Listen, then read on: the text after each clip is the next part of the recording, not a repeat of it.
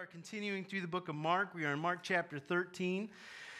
Uh, we are walking through this passage um, that we started kind of last week um, as we resumed in Mark to start the year. And uh, Mark chapter 13, I'm going to read for us as you turn in your copy of God's Word. Mark chapter 13, it's going to be verses 28 through the end of the chapter, verse 37. So 28 through 37. Once you have that, if you would stand as we read this together and just kind of lay out the scripture as our source this morning. Mark chapter 13, starting at verse 28, it says, From the fig tree, learn its lesson. As soon as its branches becomes tender and puts out its leaves, you know that summer is near. So, also, when you see these things taking place, you know that he is near at the very gate. Truly, I say to you, this generation will not pass away until all these things take place. Heaven and earth will pass away, but my words will never pass away. But concerning that day or that hour, no one knows, not even the angels in heaven, nor the Son, but only the Father. Be on guard, keep awake, for you do not know when the time will come. It is like a man going on a journey when he leaves home and puts his servants in charge, each with his work, and commands the doorkeeper to stay awake. Therefore, stay awake, for you do not know when the master of the house will come in the evening or at midnight or when the rooster crows or in the morning, lest he come suddenly and find you asleep. And what I say to you, I say to you all stay awake. Let's pray. Heavenly Father, we thank you for your word this morning. We pray that we would be found uh, in your righteousness. Father, we pray that we would not seek to have a righteousness of our own, but that we would find that in Jesus there is sufficient righteousness. And Father, we do thank you for that. We thank you for the blood of Jesus poured out on our behalf that we can be cleansed and stand here as saints in your presence. So, Father, we ask that you would speak to us from your word this morning, that you would encourage our hearts, that you would exhort us to love and good deeds. We pray in Jesus' name. Amen. Please be seated. Again, I just want to kind of put this back in context for us all again this morning.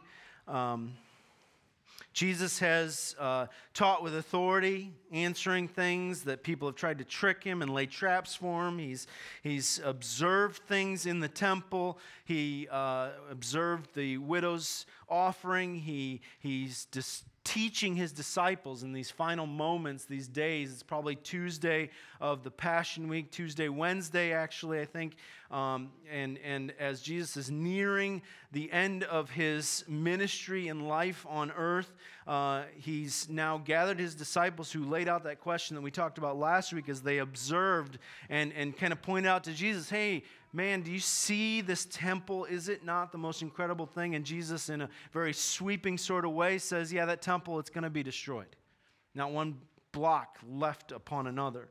And what begins with the what is today called the Olivet Discourse, which is where, uh, and that simply is the, the term Olivet Discourse is from the concept that they were sitting on the Mount of Olives looking at the temple, and they asked Jesus, When's all this going to happen? How are we going to know? What are the signs and the, the, the means that we're going to see this? And Jesus goes through and begins to explain all of it in what is oftentimes uh, can be a debated or confusing uh, subject. And I am not the answer. You know, I am not the one who, if you come to me and ask, well, what's the, the end time story, Nate? Uh, I can tell you some things that, I've, that I see, some things that I observe, some things that in my limited understanding I know. And regardless of your, ex, regardless of your eschatology, which just simply means the study of end times, what you believe, the exhortation here is pretty much standard. Okay? And that's what we want to look at this morning. And I want to look at a couple of things here as we kind of we, we walked through the first 27 verses last week, and Jesus kind of concludes that, that uh, section from last week, not the conclusion of the conversation, but talking about the coming of the Son of Man. And there's two things in regards to timing we want to talk about today and conclude with an exhortation from that. And the timing, I want to, I want to talk about two things. First of all, verses 28 to 31 is what we know. Okay? what we know, what we can know. And it's the, starting in verse 28, let's just dive in. It says, From the fig tree, learn its lesson. The lesson from the fig tree. Is it a lesson of nature? Horticulture here. Significance is that uh, oftentimes the fig tree, which is a, I think they, this, I'm gonna like totally botch horticulture because I, I although I grew up on a farm, I didn't pay attention to a lot of this stuff. Um, but it's a deciduous tree, is that right? You know, deciduous where it loses its leaves. And, you know, aren't you impressed with my knowledge of horticulture this morning? It loses its leaves. Well, guess what? The fig tree is known to be one of the last ones to have its leaves come back. The fig tree is, is one of the last ones, and so what Jesus is saying, a lesson that they would have all probably uh, been very easy to comprehend. Jesus saying, hey, you wanted to know the answer. When will these things take place? And Jesus says, hey, when you start to see these things, it's the beginning. It's the beginning of the end. And Jesus says, in kind of concluding it, he says, and, and take this lesson from the fig tree. As soon as its branches, as its branch becomes tender and puts out leaves, what do you know? You know that summer is here. It's coming. It's just right around the corner. That, that's a basic understanding. But I'm not going to leave it there because I believe, now you can take this as Nate's belief, okay? I believe there's something more here. What do I mean? I think this is a parable.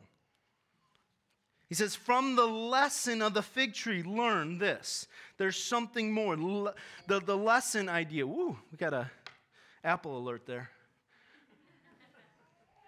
that when we hear that there is a lesson to be learned, that oftentimes means that there's an underlining parable, okay?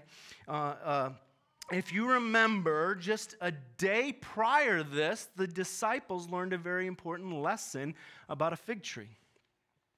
In fact, if you go back two days prior, you'll find that Jesus was on his way to Jerusalem very early in the morning. He was hungry. Does this sound vaguely familiar? He comes across a fig tree that had its leaves, and he goes up to it and he searches, and there's no fruit. So what does he do? He curses it, and it, and, and then they go into the temple and when they come back, they go back the next day, and the disciples say, Oh, wow, Jesus, look, the fig tree that you cursed has withered away.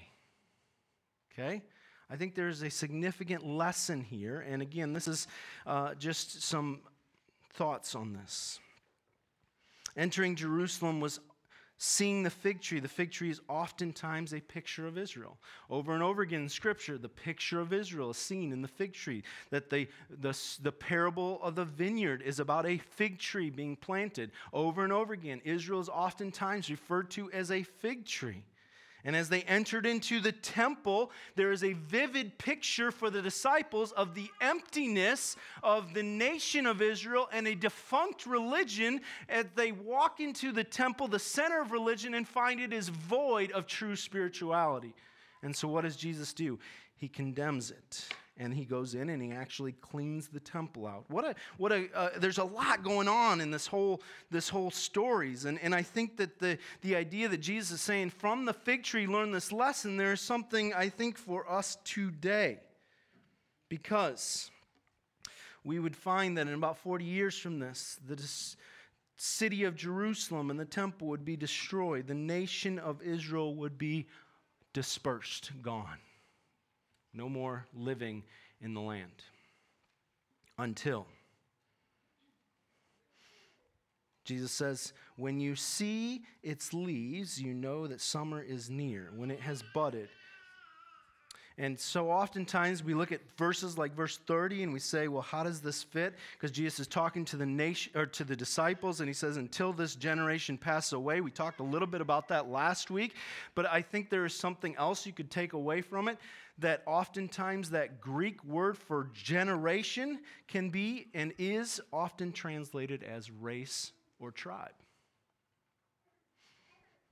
Okay, so there's something going on here that I, I, I believe that as we look at it and, and, and we talk about getting prepared, and, and don't worry, you don't have to pick up your stones. I'm not going to predict the end of the world or anything like that this morning, but I think there is something here as a sign that as we kind of gather and look around, there is a reality that, that in 1948, a nation miraculously was born in one day the nation of Israel recognized by the world and nations that today would never recognize Israel as a nation. But I find it very fascinating that, that until this generation passes, which can often and is often and is recognized by many theologians as a race or tribe, until it has returned, the fig tree, brothers and sisters, we are definitely closer and I know this sounds corny to say, but we are definitely closer today than ever before in history.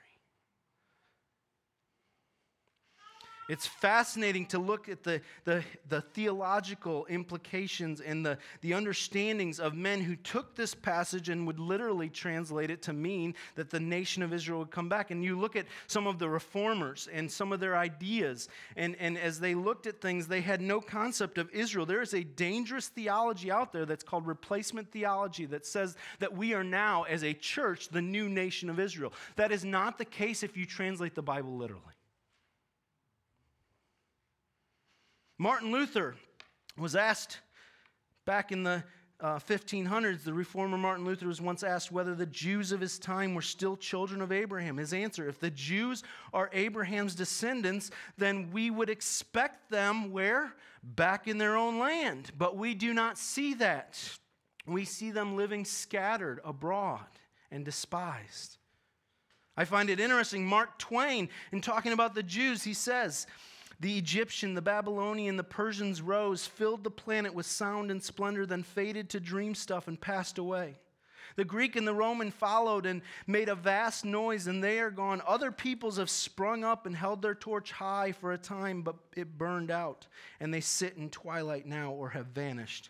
The Jew saw them all beat them all, and is now what he always was, exhibiting no decadence, no infirmities of age, no weakening of his parts, no showing of his ener- slowing of his energies, no dulling of his alert and aggressive mind. All these things are mortal, but the Jew. All other forces pass, but he remains.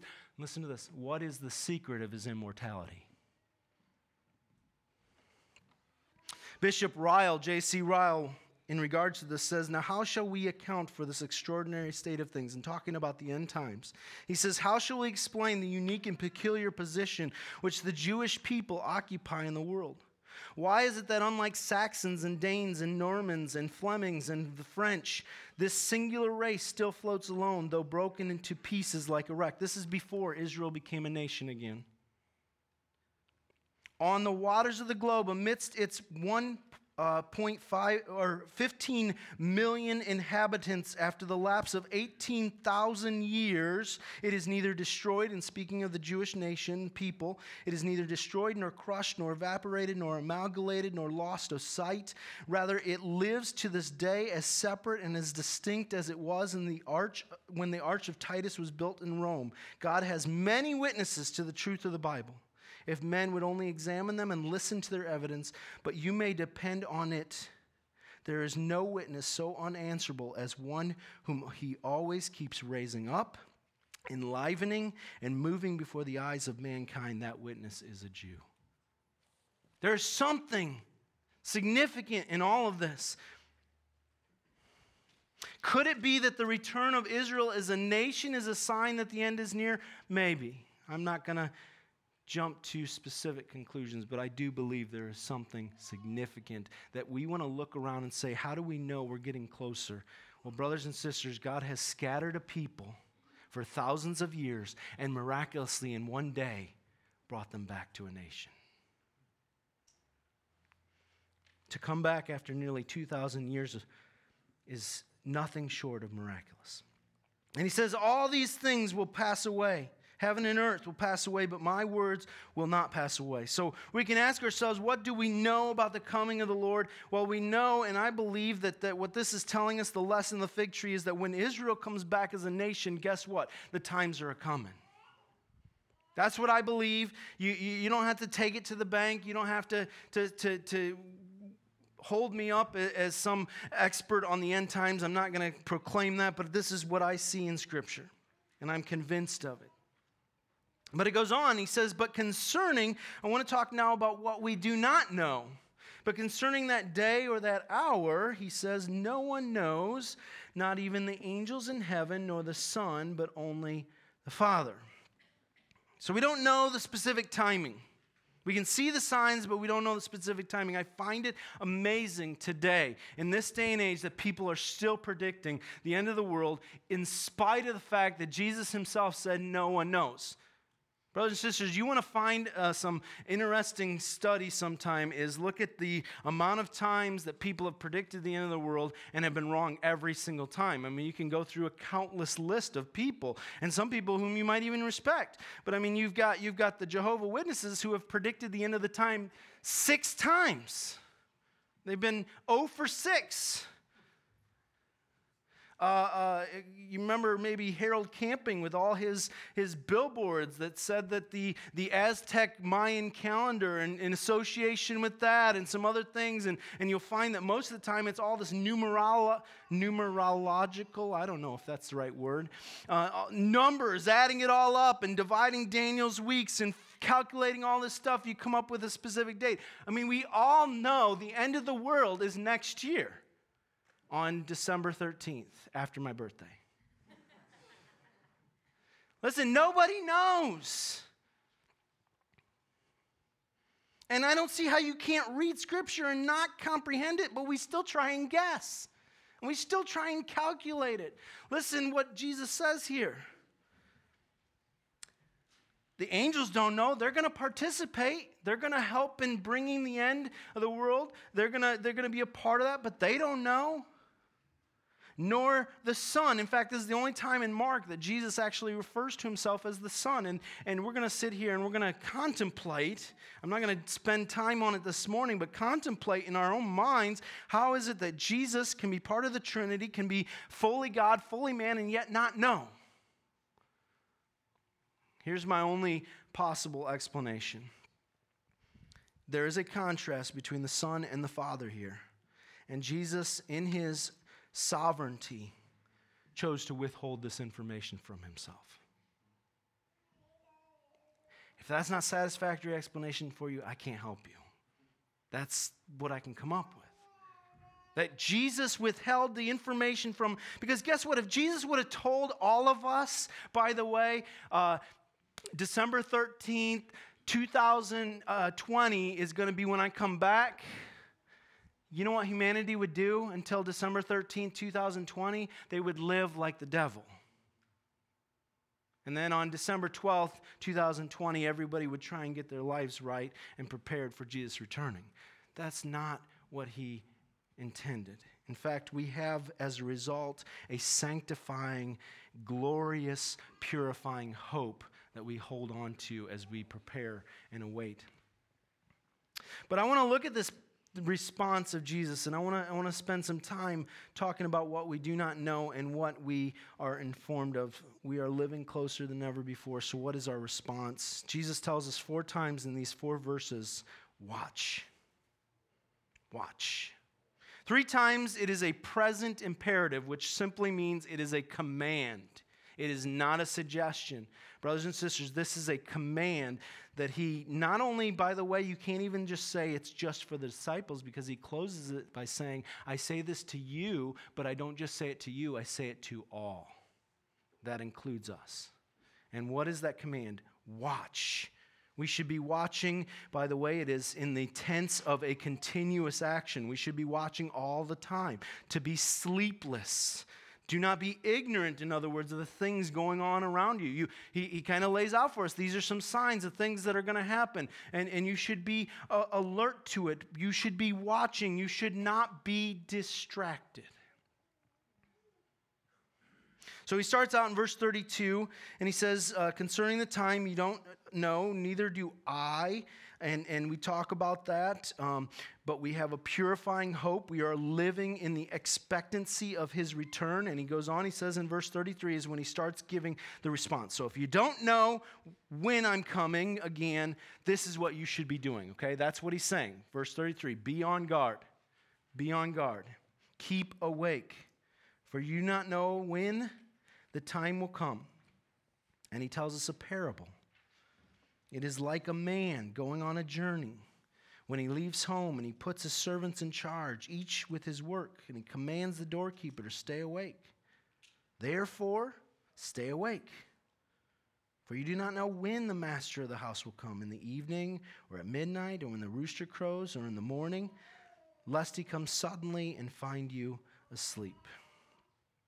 So, what is this parable? There's a couple of things that I think is fascinating in regards to this, that some context that even makes it even more fascinating is you keep in mind, I think we talked about this at the very beginning of Mark, that, that it's written by Mark, but told to him by Peter. That sound vaguely familiar. Peter most likely was telling Mark uh, the story of Jesus and telling Mark the, the, you know, obviously we believe the Holy Spirit inspired it and that's where the source of it is, but he's heavily influenced by Peter. And I can't help but think of this, this, this awake, this stay awake, and how important it must have been for Peter as he's rehearsing the story to Mark, because Mark wouldn't have been there. So, where did he hear the story of what's going on? And the things that Peter probably caught onto, and the things that stuck in his mind. And I'm convinced that this awake part was a huge part. Why? If you turn one page over to Mark chapter 14, I think there's some insight. Starting at verse 34, we have the story of Jesus going into the Garden of Gethsemane, and he calls his disciples and he says to Peter, James, and John, the three, uh, he's pulled them aside and he says to them, My soul is very sorrowful, even to death. Remain here and what? Watch. And going a little farther, he fell to the ground and he prayed that if it were possible, the hour uh, might pass. I'm going to skip forward to verse 37. It says, And he came and found them sleeping. And he said to them, Peter, Simon, are you asleep? Could you not watch one hour? Watch and pray that you may not enter into temptation. The spirit is indeed willing, but the flesh weak. And again, he went away and prayed, saying the same words. And he comes back, and what does he find? The third time he came and said to them, I'm sorry, he came back in verse 40. He came again and found them sleeping, for their eyes were very heavy, and they did not know what to answer him. And he came the third time and said to them, Are you still sleeping and taking your rest? It is enough. The hour has come.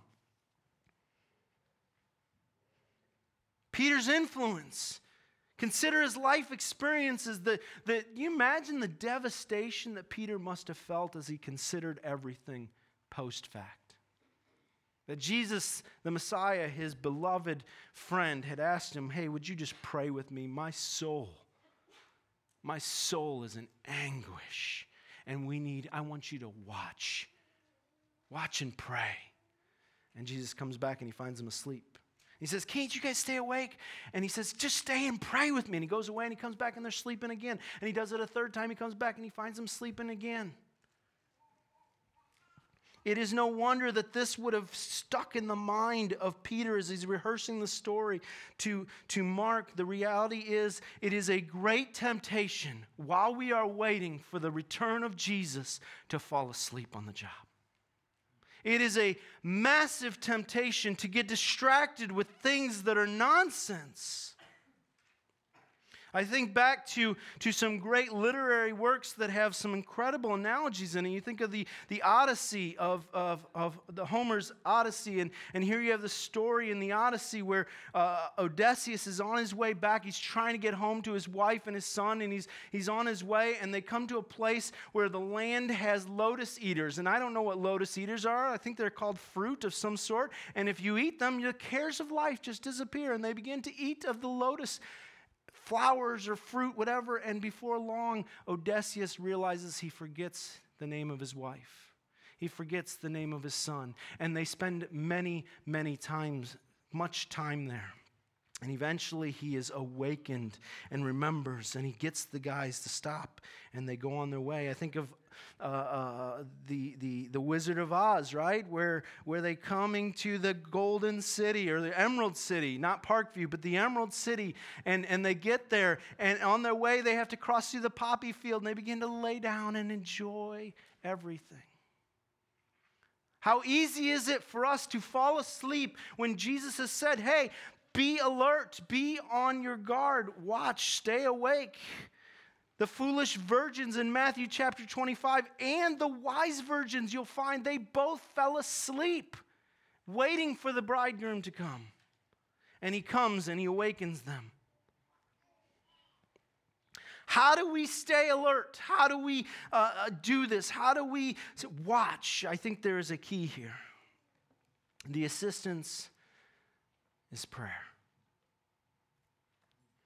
Brothers and sisters, I know you probably think I harp on this all the time because I talk about the importance of prayer, but brothers and sisters, there is nothing more important. Jesus spent hours in prayer over and over again. You find in Scripture, he withdrew. Why? To pray so that he could stay in communion with the Father, so he could stay on target, so he could stay on mission because he knew how easy it would be to find things to go and do, maybe even good things, ministries, and various things. But if he didn't stay focused and stay in communication with the Father, Father. Jesus tells us in Luke chapter 18, verse 1, he tells a parable of this persistent widow. And it starts out with this, this very statement that Jesus tells them a parable that they ought always to pray and not grow weary and faint.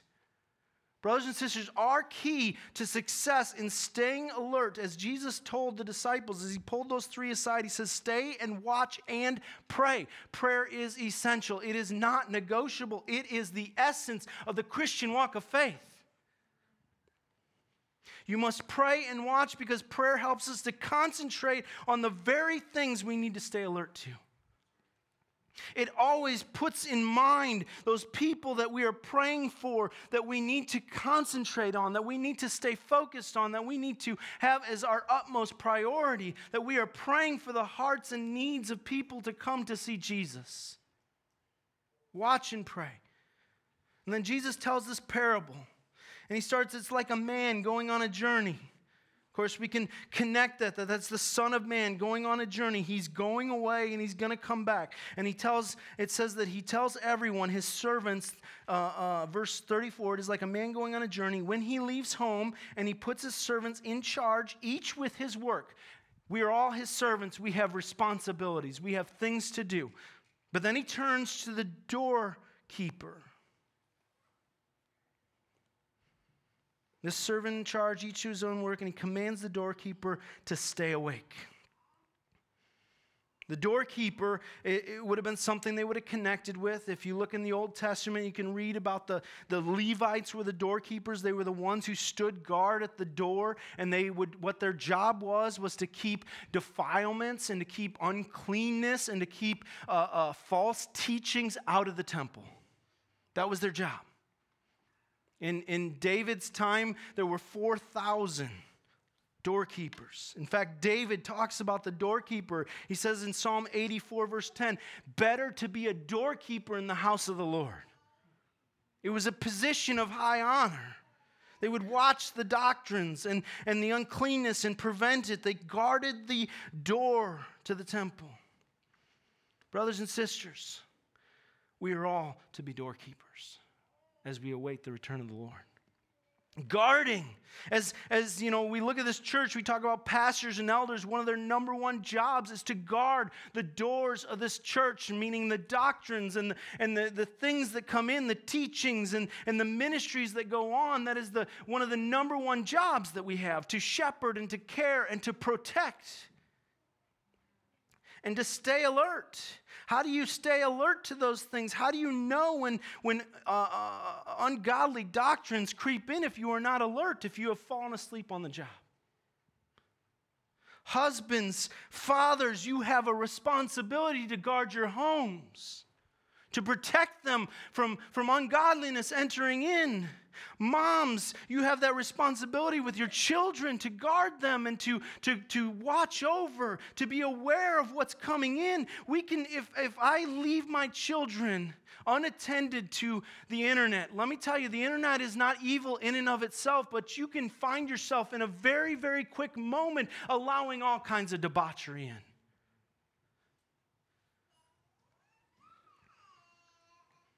Keep our families, our loved ones, our churches from the nonsense of this world as the day approaches. He names the four watches of the night here, you'll notice. In the evening, at midnight, or when the rooster crows, or in the morning, these are the four watches of the night that the Jewish person would have known about. The doorkeeper's primary watch, his time, was at night. Brothers and sisters, it is dark right now. The day is far spent, we heard in Romans 13.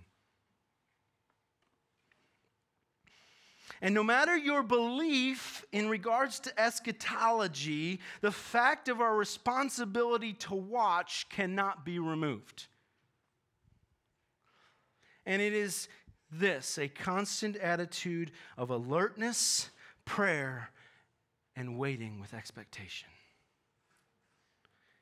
And I mentioned it already. Jesus concludes by saying, And what I say to you, to the disciples, I say to all stay awake. So, how do we apply this? How do we take this and apply it to our lives? I think number one, we can understand that the timing isn't specific, but the facts are visible that a day is coming when Jesus will come back and he will judge the world in righteousness and he will claim his bride to those who are in Christ, to those who have said, I have put my hope in his return. I have put my hope in the fact that Jesus Christ died on a cross to take away my sins, to cleanse me of all unrighteousness. This is not a fearful thing, but it is a hope that we look forward to. I think so oftentimes we, we hear some of these things too, and we put an undue pressure on ourselves by saying, Well, I want to make sure that when he comes back, he doesn't find me doing X. There is truth to that. When, when Jesus comes back, I don't want to be found in some uh, uh, sinful manner. That there is that truth, yes, but the reality is we look forward to his coming back and we await his coming back with joy and expectation and excitement because our bride is coming for us. And we want to be about his business for those who, who are not in Christ, for those who, have, who, who are sitting here today, even, who can honestly evaluate their life and say, you know what, I have no relationship with Jesus Christ. Here's the facts there is a day coming. I don't know when it will be. But this whole world and everything you see, as Jesus said about the temple, it will be destroyed. And he will judge the world in a righteous judgment. And the fact of the matter is, we are told in Romans that, that it is this simple that if you confess with your mouth and believe in your heart that Jesus is Lord, that God raised him from the dead, that he paid the penalty for your sins, and you put your hope in that, you can have eternal life. And I would pray that if there's anyone here today, that that would be your prayer. That today would be a day where you would come and say, I want to make my life right with him. What else? To watch. This is a difficult one. I think it's difficult because we ask the question what things are distracting you from your responsibility to watch and pray? What things are distracting you from what you're supposed to be doing? They can be good things life, family, ministries. They can also be little things like hobbies, pastimes, What are the things that distract us from the responsibilities that we have to watch and to pray, to await, to protect, to guard the, the, you know, the, the hearts of our, our family, to guard our own hearts, to prevent sin and ungodliness from entering in? How would you live? This is the question I would ask. How would you live differently if you always thought about the fact that Jesus could return at any moment? How would you live differently if you thought about the fact that Jesus could return literally at any moment? Would you really care about fill in the blank? I struggle with this. You know how I can evaluate my own heart so oftentimes each and every morning? What's the first thing I do when I get up in the morning? Is it to find out who won the football game last night? Or is it to spend time with the Lord? It's not that some of these things are bad, but we are a distracted society. We are distracted people. I have, I personally have the attention span of a circus monkey. I don't remember which Disney movie it is, but it's about the dog who, who sees a squirrel. He's like, Squirrel!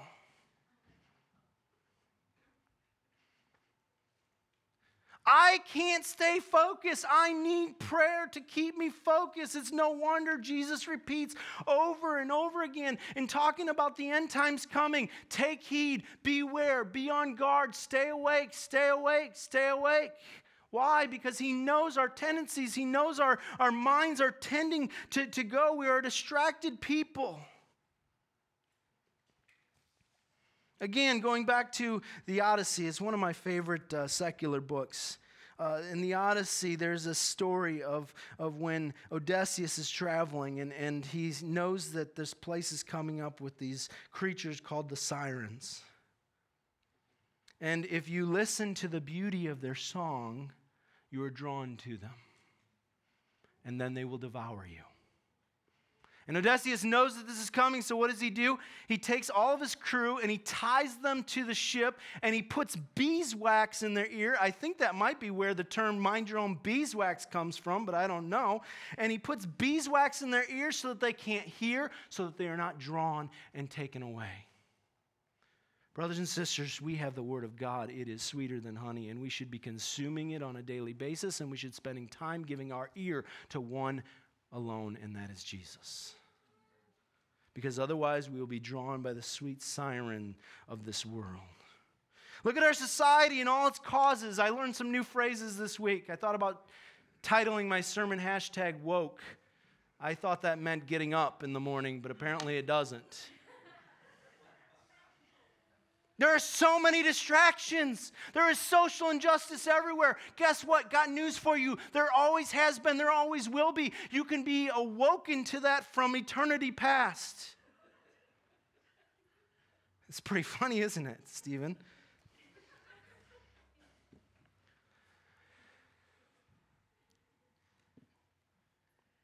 Let me tell you something, brothers and sisters. There is no politician that is the answer.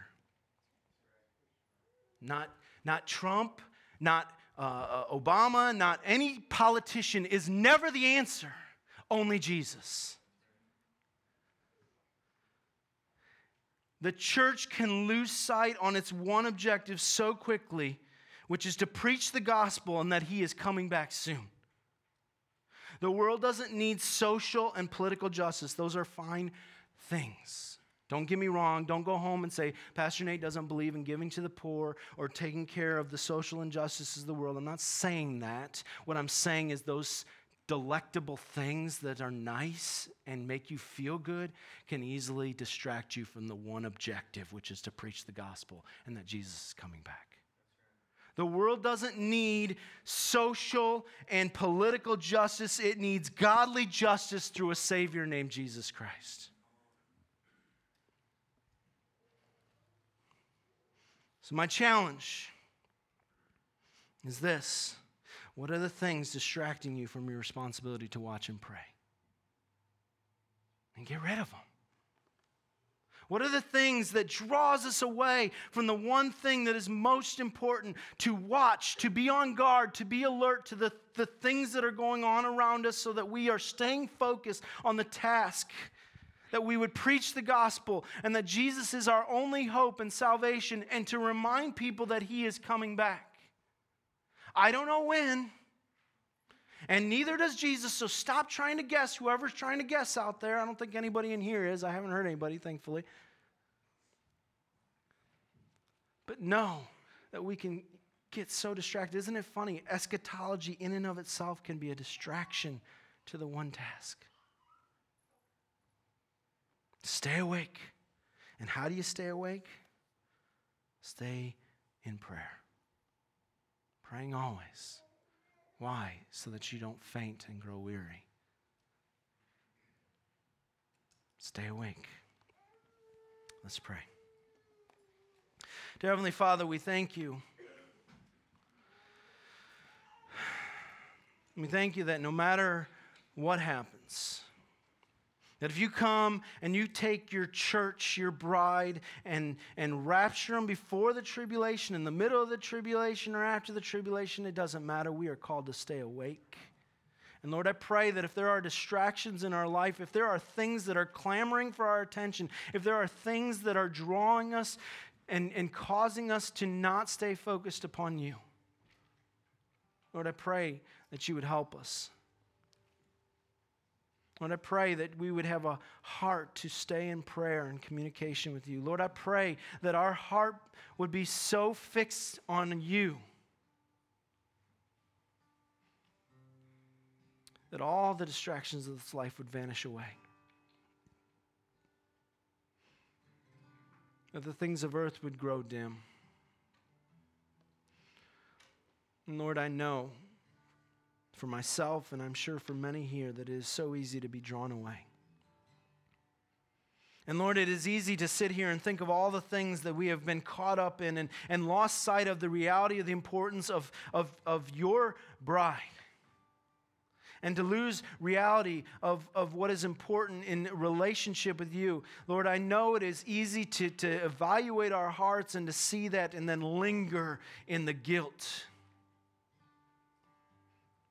Lord, your word promises us that if we confess our sin, you are faithful and just to cleanse us and to forgive us of all unrighteousness. And so, Lord, we lay before you the things that, that have taken our attention and, and we have given wholly our attention to them.